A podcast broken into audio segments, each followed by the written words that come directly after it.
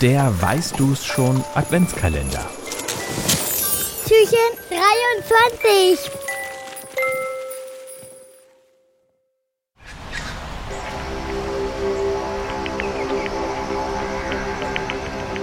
Das Tier, das wir suchen, ist ein Baumbewohner und Beutelsäuger. Es lebt in Australien und hat ein dunkles, bräunlich-silbergraues und dichtes Fell. Und das wird immerzu geputzt. Unser Tier pflegt sein Fell so gut, dass Regenwasser einfach abperlt, wie am Gefieder einer Ente.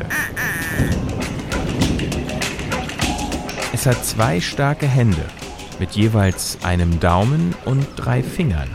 Damit kann unser Tier sehr gut Äste und Zweige greifen und hervorragend klettern. Fast so gut wie ein Affe.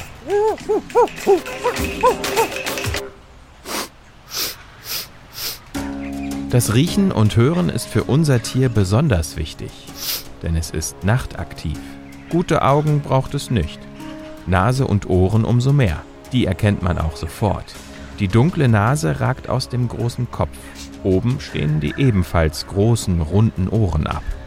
Mit der empfindlichen Nase kann unser Tier sein Lieblingsessen erschnuppern.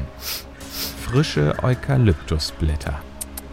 Außerdem kann das Tier, das wir suchen, sich annähernde Feinde schon aus der Ferne riechen und die eigenen Kinder oder Eltern am Geruch erkennen.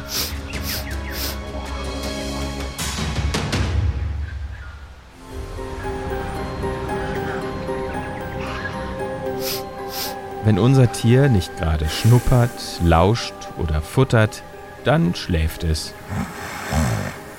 Es ist ein absoluter Vielschläfer.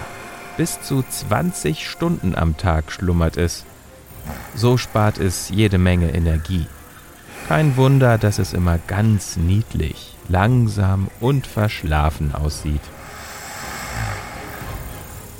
Und, weißt du es schon? Welches Tier suchen wir? Ich sag es dir. Es ist der Koala.